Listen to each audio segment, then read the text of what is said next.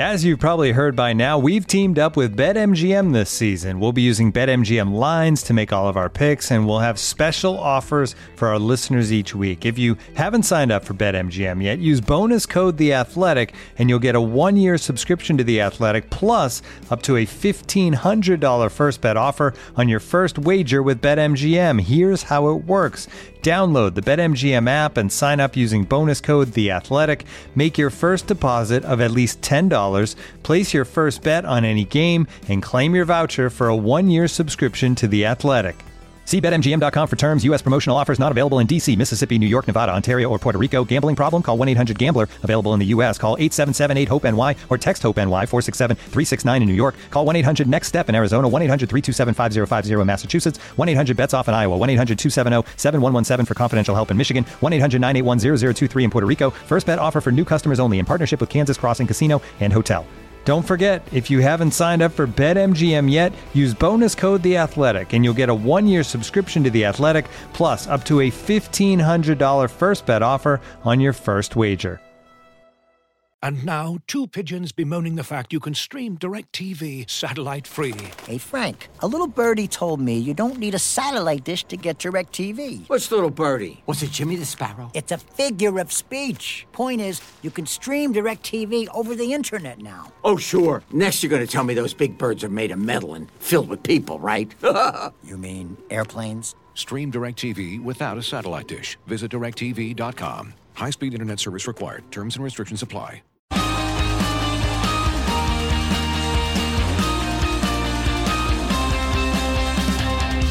The race is on, and AlphaTauri has become the second team to reveal its twenty twenty-one car, the A T oh two. And after the slight disappointment of the McLaren reveal, there's plenty of technical detail in this car to get our teeth into. I'm Edd Straw, and joining me to take a close look at the car and the team's prospects for twenty twenty-one are Gary Anderson and Mark Hughes. Well, Gary, I said you were a little bit disappointed when we talked about McLaren, but you're quite happy this morning. There was a pleasant surprise from AlphaTauri. Well, yeah, I am surprised. You could say they're the first car to reveal the, their twenty twenty-one product. Um, because as I say, McLaren, you know, had half a car there really to show us, but they didn't really show us very much. Uh, but AlphaTauri, it's, you know, it's a complete car. They went round it. They got pictures of the back of it, front of it, side of it. You know, everything's there. Yes, I'm sure lots and lots of bits will change between now and, and the first race, but they have a complete package. So it's nice to see all the detail that the new regulations are bringing, and uh, and how they've tried tried to uh, attack that sort of uh, that area to get the downforce back again. So yeah, quite impressed by the car, and uh, it looks it looks neat and tidy as a general car. You know, nothing. Nothing startling, but neat and tidy. And within these regulations that we have, that's all you can ask for. And obviously the interesting thing is what they have and have not taken from, from Red Bull. So I guess, Mark Hughes, we should briefly mention what's not on the car. In that, as Jody Egginton, the technical director, said at the end of last year, they haven't taken the, the twenty twenty Red Bull rear end, which they could have done without a token spend. So what do we know about the reasoning for that? And do you think that's a good idea? Yeah, they could have done. They had the same option as um, Racing Point Aston Martin had of, of updating to the um, the the donor team, if you like, um, the rear suspension um, of of the the twenty twenty car rather than the twenty nineteen rear end that they were running. But um, AlphaTauri have insisted that they're they're quite happy with the twenty nineteen Red Bull rear end, and that. Uh, given that they were re- restricted in token spend, that wasn't the end of the car that they wished to um, focus on to find performance. They didn't think there was um, that's that's you know what the the critical path was really in terms of um, of, of finding performance. So they've, they've they've spent it all on the on the front end. The, the two tokens that are allowed have been spent on the new nose and accompanying new suspension um, to, to feed into that. And that's just where they, they felt there was more time to be found for them. Um, whereas also the, the the fact that the Red Bull rear end wasn't as radically different um, fr- from the twenty nineteen car as the Mercedes one was. So, um, you know, I think those things combined have just sent them in this direction.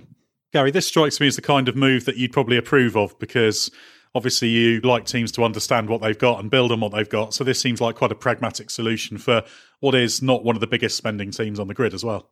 Yeah, you, you know, you have to identify your problems and then address them. And if they can identify that the front end of the car was the area they wanted to focus on, because that was their that was what was holding them back, basically, then it's a waste of time putting a lot of effort into the back of the car. You know, you have to focus on what your shortcomings are.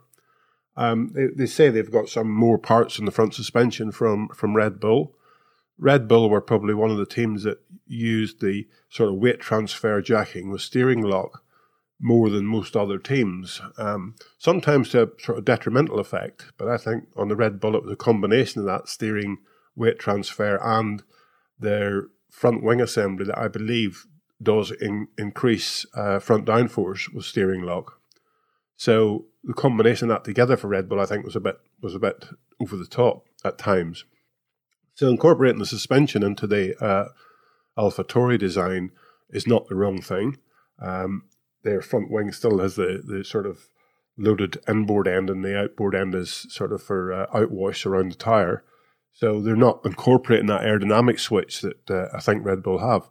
So I think they've just taken their, their deficits and tried to identify them and tried to rectify them. And that's that's the best thing to do, especially when the regulations like this changing slightly because of the rear diffuser, you know, the, and the uh, floor. You need to put a lot of effort into that area to make sure you get back the downforce if you can. And uh, I think yeah, I think they've spent wisely. So if we look at the car, obviously it's a new nose. They've spent on that. Now, it's perhaps not the most obvious difference. As soon as you hear new nose, token spend, you think it's going to be a, a Mercedes-style nose, you know, like the way Renault went last year, really slimming it down. But it's actually, at a glance, not so different, is it, Gary? It's not so different. Um, no, I'm I'm sort of a bit disappointed in that, I must say, because you know the narrower no- the narrower nose that Mercedes and uh, you know McLaren, Red Bull, um, Racing Point run is a better solution for sure, because you're trying to get airflow around that nose and underneath the car and get as much mass flow that the car sees, you know, driving into it between the two front wheels, and the more things you have there obstructing that, the less mass flow you'll get between those front wheels. So they're they're trying to do the best they can, I think, with what they have, as because the, the new narrow nose thing, it, it is a bit heavy going whenever you're trying to pass a crash test. So, you know, for a small team, trying to do all that at once might just tip them overboard a little bit. All their, all their focus would be on that, and that's not necessarily what they need to be. Now, any differences, like from the small, the narrow nose to the wider nose or vice versa, is... You know, they're all small changes, but those small changes all add up. If they've managed to get themselves, I'm sure they've modelled it and tested it in the wind tunnel, the narrow nose, and if they've managed to get away with what they've got now and get within a, you know, half a percent of the performance, then they'll have done a good job. But uh, a little surprised that they haven't gone that route, I must admit. And we saw, Mark, they've stuck with the the inboard loaded front wing based on what we've seen so far anyway. It's not impossible they could change that, because that's a, a free and, and modular part that they can they can change. They've got the twenty twenty spec Red Bull power steering on the car and some front suspension changes. So this is kind of where the, the benefit of the, the Red Bull parts is is being felt by them this year with those those free upgrades. Yeah, I think um, in terms of the suspension components, Red Bull supply the internal components, so you know the the the, the heave spring and all that that, that, that that's secreted within the nose, and uh, AlphaTauri make their own external parts, or the wishbones and everything, the, the stuff that you see out, outside of the bodywork. Um, AlphaTauri does itself. And in terms of um, yeah the. the The inwash versus the outwash, they've said in the past that they have looked at the outwash on the, the, the, the, the type of front wing philosophy that more Mercedes and Red Bull have, have, have followed. Um, but it, for them, with their facilities, they found it um, very tricky to control. It, it does give better peak numbers, but they found it very difficult to control the outwash. And given the facilities that they have, and they're, they're still operate, they're still operating in the fifty percent tunnel in, in the conception of this car. They, they switched to the new Red Bull. They switched to the Red Bull tunnel for um, from this year. Um, they found that that was just the the, the most um, the easiest and most effective solution for them, and, and the the level of um, facilities and staffing that, that that they have, that they could make it work Um, more effectively. So yeah, I think they, they just got to balance off their ambitions with, you know, the, what what what is realistic, like Gary was saying. And for them, it's in terms of the front wing, it's the inboard loaded, and that type of approach has probably influenced them not going very radical on on the new nose. Um, the nose, it, it's difficult to see from the images we've seen, but the the nose on side view, it appears that the biggest change may be in profile rather than um, looking at it on top. So it looks like they may have like hollowed out the underneath a bit more, which would explain why they've needed to make suspension changes, because obviously it would impact upon the, the pickup points of the suspension. And this, of course, Gary, it's all it's all one system, isn't it? The, the F one car, so the, the front works with the, the barge boards, and we see some barge board changes. Obviously, the floor regulation changes towards the back of the floor have an impact on all that. So this is the car where we've seen the most detail of that. We we did get kind of some hints of what the McLaren barge boards had done from the, the shakedown, although they worked very hard to cover them up. But AlphaTauri, to its credit, has been happy to show in, in full detail its changes. So what do you make of that, and how much of that do you think is driven by the change to the floor, which, while further back down the car, is obviously significant in how you set up all those flow structures? Yeah, I mean, you know, the car itself, everything works together from the front wing to the to the back of the diffuser. Everything has to sort of, the flow um, regime that you set up at the front gets through to the back of the car somehow. So you have to be, you know, everything has to be connected together. But in reality, the, the front wing, the, the the leading edge of the, or the underneath of the chassis, underneath the driver's feet, the front suspension, the barge boards, and that front corner of the floor is um, a unit in itself. Uh, and the fact that, you know, the airflow gets through the between the front tires, um, having that as open as possible is fairly critical to the front wing performance. Because if you put a, something behind the front wing, the front wing doesn't work very well. It's the thing behind it that's causing the grief. You could, if you put a big sheet of metal across there, a huge chassis in there, you could work on the front wing till doomsday, and you won't get the downforce back. So it's it's the stuff behind the front wing that affects the front wing performance. And then obviously you've got the barge board scavenging that airflow out. So you're pulling that airflow airflow through between the front wheels as, as fast as possible, because the downforce is at the square of the speed. So the faster the, the airflow can be going across any downforce producing surfaces, the more downforce you'll get out of it relative to the car speed. So everything works together about pulling airflow through as fast as possible through these voids that you see. And that whole front corner of the floor works in its own right as a diffuser. So the barge boards are all part of that. Then they, they also connect up to the floor, which is the regulations have changed, because the, the vortices coming off those barge boards go down the side of the car and help seal that floor. And those louvers that we had on the floor last year, they were more effective. The philosophy hasn't changed. Uh, the, the louvers have gone, and the sealing of the floor will be will be less. So what you're trying to do with the front corner of the car is pull more of that airflow out through that area, so that really the leakage then is just combined with the airflow that's still underneath the car, and the diffuser works on that. So you've got sort of, you've got one car, but you've got two major components. The diffuser can only do a certain amount of work. It's maximized in its size to the regulations, so it can only do, do an effective amount of work on a certain amount of airflow that's underneath the car.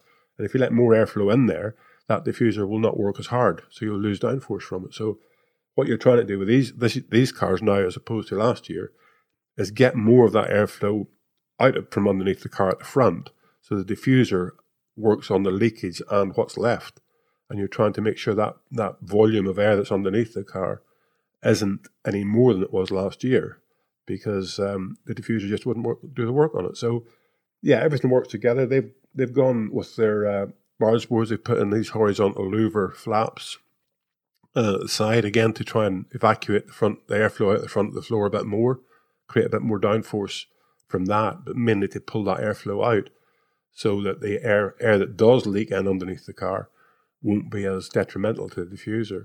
Uh, it's still the same philosophy as last year, but just its priority has changed a little bit, I think you might call it. And that kind of sums up the AlphaTauri approach, isn't it? It's very much a, an evolution. I don't think that's necessarily a bad thing. This is a team that in the past couple of years, particularly last year, seems to have become more sure-footed in terms of its aero developments. They've they've had some missteps in the past, but it just seems much more progressive. I mean, Mark, from that perspective, this is quite encouraging, because this was a team that was on a nice, tidy trajectory last year, and they seem to be making the choices sensibly to to continue that and be able to hold their own in that midfield pack. Yeah, when you look at the development curve last year, it, it, there was no big jumps, but it was it was steady. It was it was it was making progress all the time, and you saw that by the end of the year, they were quite often up there, you know, pitching with McLaren and Renault, um, you know, much much bigger teams.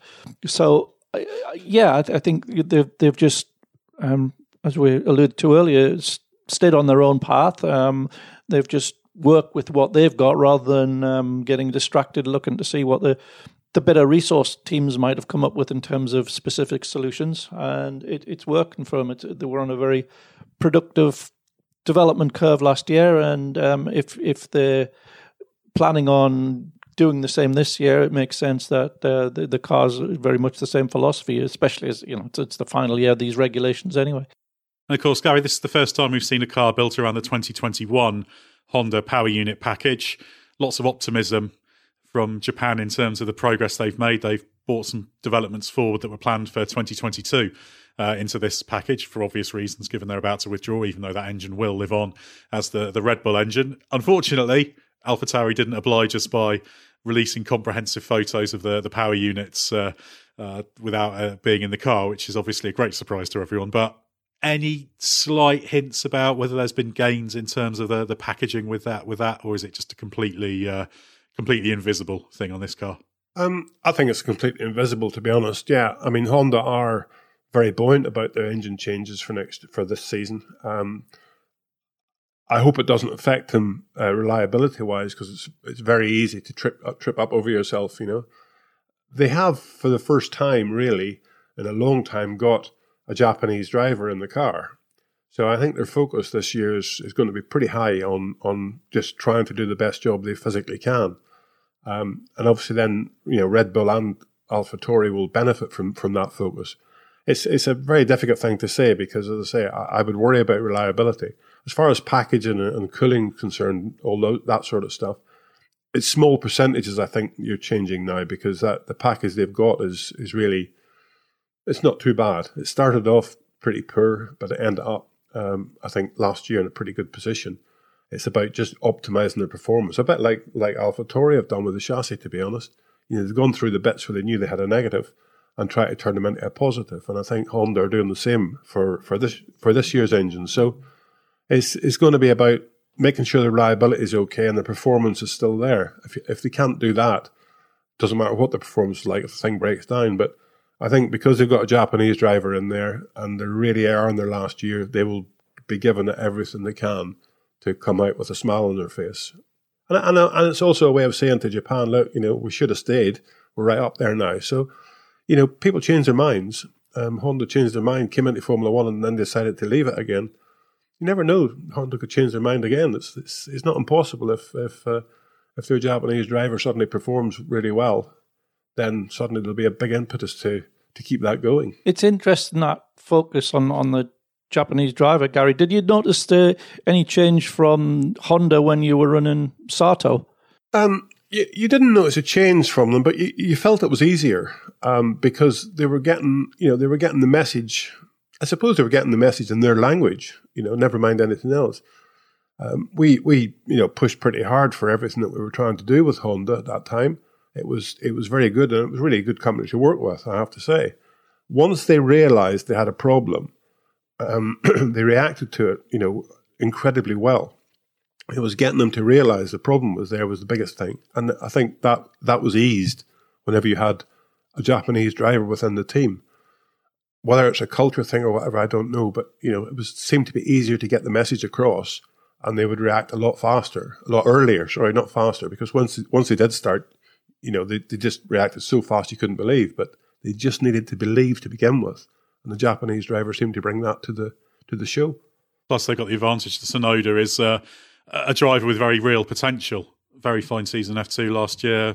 Great development curve in uh, in F three the year before that. So he's he's a driver that's definitely got huge potential. And of course, alongside Pierre Gasly, really nice combination there for, for this team.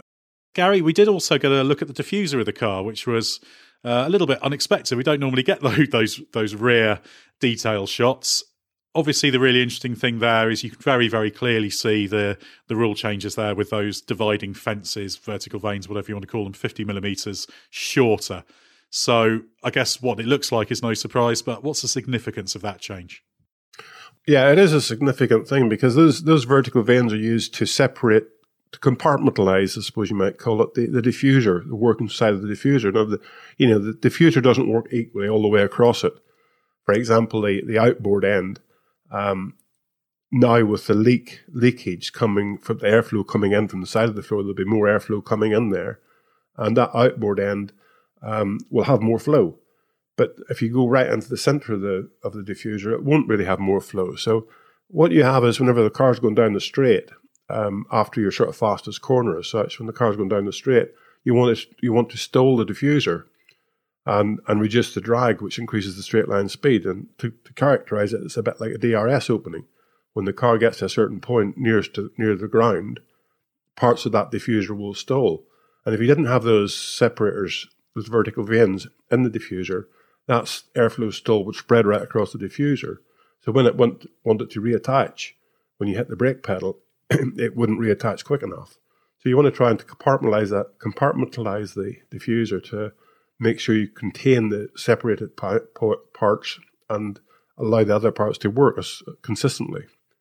So the, the shortening of those those um, vanes will compromise that a little bit, and it will make the car definitely more, um, I think, more difficult under braking. Um, but that's what it was set out to do. It was set out to reduce the downforce a bit, but to make the car more difficult, basically to get a, a reasonable balance on the car. So it will achieve a goal. There's no team in the pit lane that wouldn't lengthen them if they could, um, and would not would. Every team would improve the performance by lengthening them. So shortening them will definitely bring in some more details into it. And that's why I thought um, Jody Egginton was saying, you know, whenever he said about getting a wider working window, I was pleased to see a, a um, technical director say that, because that's my always my opinion. You've got to get as wide a working window as possible, because all these circuits are different. And if you can get that, the driver just gets more and more confidence from it. So if they've pursued that, then it's a good thing to pursue, and I think they'll, they'll benefit from it for sure. Obviously on this car, we also see, as we'll see with all of them, the, the rear of the floor cut back, that kind of triangular section, uh, sort of tapering towards um, towards the back of the car. So it kind of there's an exclude more of an exclusion zone around the rear wheels, for want of a better better word. But Mark, in terms of the, the downforce gains, Jody Egginton seemed to be suggesting they were about mid two thousand levels of downforce already with, with what they've got. And we've had James Key saying that he expects them to, to get to last year's level at some point this season, maybe even at the start of the season. So it does seem like the objectives have sort of been realised, because it was about stopping it growing. But initially the aims were that you lopped off ten percent of the downforce with those changes, and we're expecting about half of that to be pulled back immediately through reoptimisation. But it seems like we're going to end up with a similar downforce levels this year from what, what people have suggested. Yeah, I guess they'll just put the restrictions in a different place, and you've got to work out where they are. Um, but, you know, it was done um, for to, to, to keep strain off those tyres, which weren't ever designed to be um, on for this long, because the, the new formula was supposed to be coming in by now. Um, so, yeah, I, th- I think... Um, It's just expected that we will, I think it was already expected that they would at least claw it back, and probably by the end of the year be ahead of where they were at the end of last year. Um, at the same time, the tyres are, have changed in, in, in construction a little bit in a way that's going to allow um, Pirelli not to be so extreme on the minimum pressures. Uh, that's that's the idea. And so those those two things in combination. Gary, you were a little bit sceptical about whether those downforce levels would be achieved, but now we've got another team saying that. Do you think? Do you think this is bluster, or do you think that's that that's an accurate reflection? Well, it's a difficult thing, because I think if you look at Mercedes, for them to achieve the same downforce levels as they had this year will be, or last year, will be pretty difficult. Um, but the teams further down, obviously, they've got a bigger window to to achieve it from other parts that weren't working as well. If you take just the basic principles. Um, Racing Point were third fastest as far as my performance thing's concerned, and they were one point two percent off Mercedes. Um, you could just take out that decimal point and say, well, that one point two percent is twelve percent less downforce than Mercedes had. This is a nice rough guide. And AlphaTauri were, were one point six percent. So you could say they were sixteen percent down on downforce relative to, to Mercedes. So it's Mercedes that are the ones that are over overusing the tyres, because of their downforce levels, and not necessarily the teams that are following along behind, because they have less downforce. That that basically is the, the reason they're slower. So um, it's the Mercedes who have to see whether they said they said the same sort of thing or not. I would, you know, I wouldn't be surprised if if Williams and Haas and you know uh, Alfa Romeo and again um, uh, what do you call them, AlphaTauri, were saying they're very near the same levels of downforce, because they should be. They've got a lot more ground to make up. Um, and they're doing that. That's all they can do, is to try to make sure that the gap to the front closes. It doesn't matter what the regulations are. It doesn't matter how you do it, as long as that gap closes up. They've, you know, as I say, that from third at one point two percent, Racing Point, as, it, as it's now Aston Martin, um, to AlphaTauri at one point six percent. That's only zero point four percent they've got to find to suddenly switch from being seventh fastest in performance to being third fastest in performance. And, that, and that's AlphaTauri's challenge, just be better than they were last year. And I think, you know, what I see is a car that all the stuff they've addressed, I think they will do that. And I think they will get to the same downforce levels as last year. But that doesn't mean they'll overwork the tyres. It's Mercedes that we've got to look at, and Red Bull, obviously. Now, in terms of expectations for the, the team this year, one of my favourite things in pre-season over the past five or six years have been Franz Tost's prediction, which is always very ambitious and has not once, to my knowledge, been actually hit. Last year it was top five. They finished seventh, despite the fact it was a pretty good season. This year he hasn't given a position number, but he's he said the target for this year is to consistently be at the top of this midfield pack and to improve further. Now, I don't think any of us will doubt that they will be in that midfield pack. They're perfectly capable of that. But what do you think of that, Mark? Because you could read that as saying that they could be potentially third. Now, that car was third fastest a couple of times last year. Portugal and, and Imola, I think it was, where they had the third fastest lap time outside of the, the, the big two. But while we can expect good things from AlphaTauri, being third seems a little bit of a, a stretch, doesn't it? That's yeah, that's not really within their control. It would depend upon underperformance, if you like, from the others, from, you know, from Ferrari, from Aston Martin, from McLaren or Renault, some combination of that.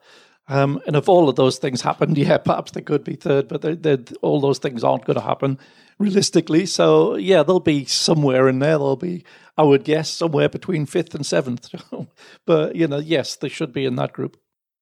Now, we both think that, Mark, but Gary Anderson is a famed and proven F one giant killer. So yep. Have you got a slightly more optimistic one? Would you be thinking that, that that's, that's possible to do a bit better than that and even be consistently best of that midfield pack?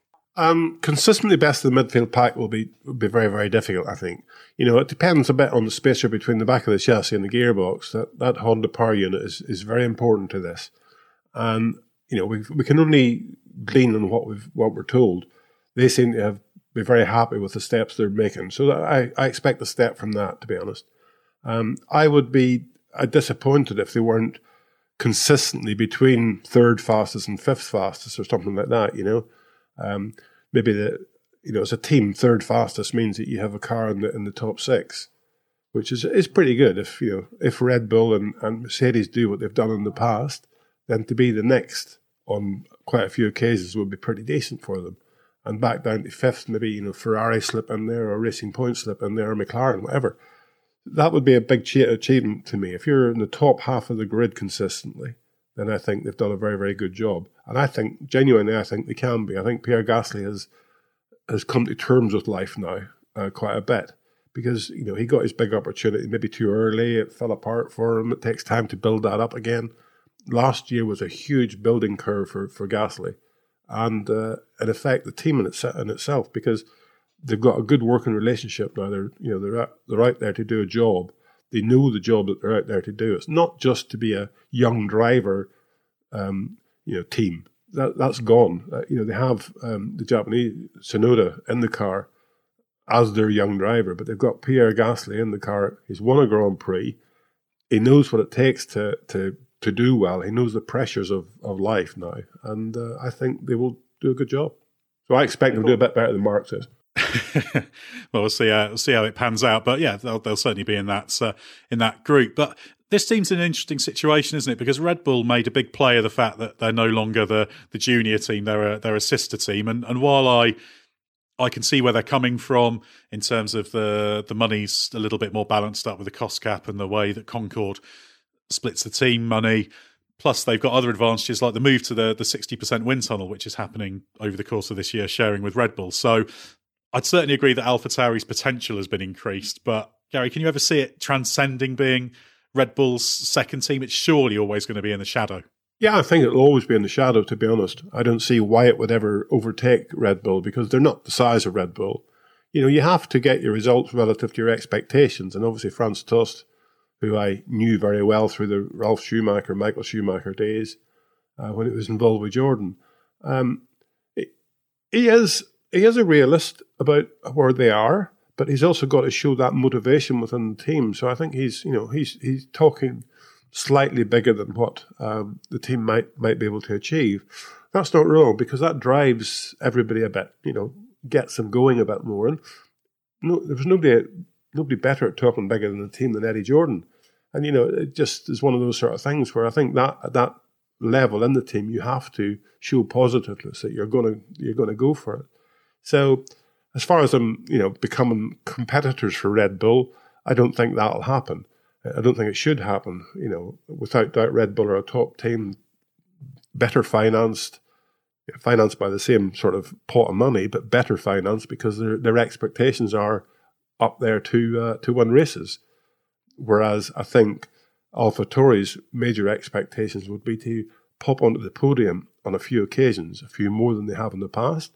And as I say, just to be consistently in that last part of qualifying, that top ten, be consistently in there, as opposed to just about knocking on the door of it most of the time. So just you just have to cut your cloth to suit. And uh, I think they're they're quite good at that, being a being a fashion team, fashion promoted team. I think cutting their cloth is the the, the primary thing. Very good, uh, very good metaphor there, Gary. Good, good use of language. Uh, Mark, just as a, as a final thing, in terms of those objectives, I guess if you're AlphaTauri, you'd be looking at a team like Alpine and thinking, yeah, we can do something against them. And if Ferrari haven't quite made the engine step, so they're perhaps AlphaTauri is perhaps the team that has the most extreme range in terms of where it could be. Maybe Alpine's also in there because it, it should have great potential to move forward, but it's quite an interesting thing because they've got a nice tidy car. We've seen lots of little changes, good rationale underpinning everything. So AlphaTauri is kind of the, the joker in the pack this year, isn't it? Yeah, and it's um, it's sprung surprises before. It, it's sort of specialised in doing that, hasn't it, in its history? Um, it'll sort of just go along there in the, in the midfield and then it'll suddenly pop up and you'll have a um, a Monza, like last year, um, type of scenario. But um, yeah, that, that midfield group is, you know, it's been for years now so tightly packed. It's, you know, a couple of tenths, as Gary was talking about today, will move you from the top of it to the bottom of it. So, yeah, there's a volatility there. So, you know, AlphaTauri could really take great advantage of that if if they've got everything right and if Honda's given them the goods. Yeah, absolutely. It's it's possible. So, um, yeah, it, it's a, quite a quite an intriguing team to watch for those reasons.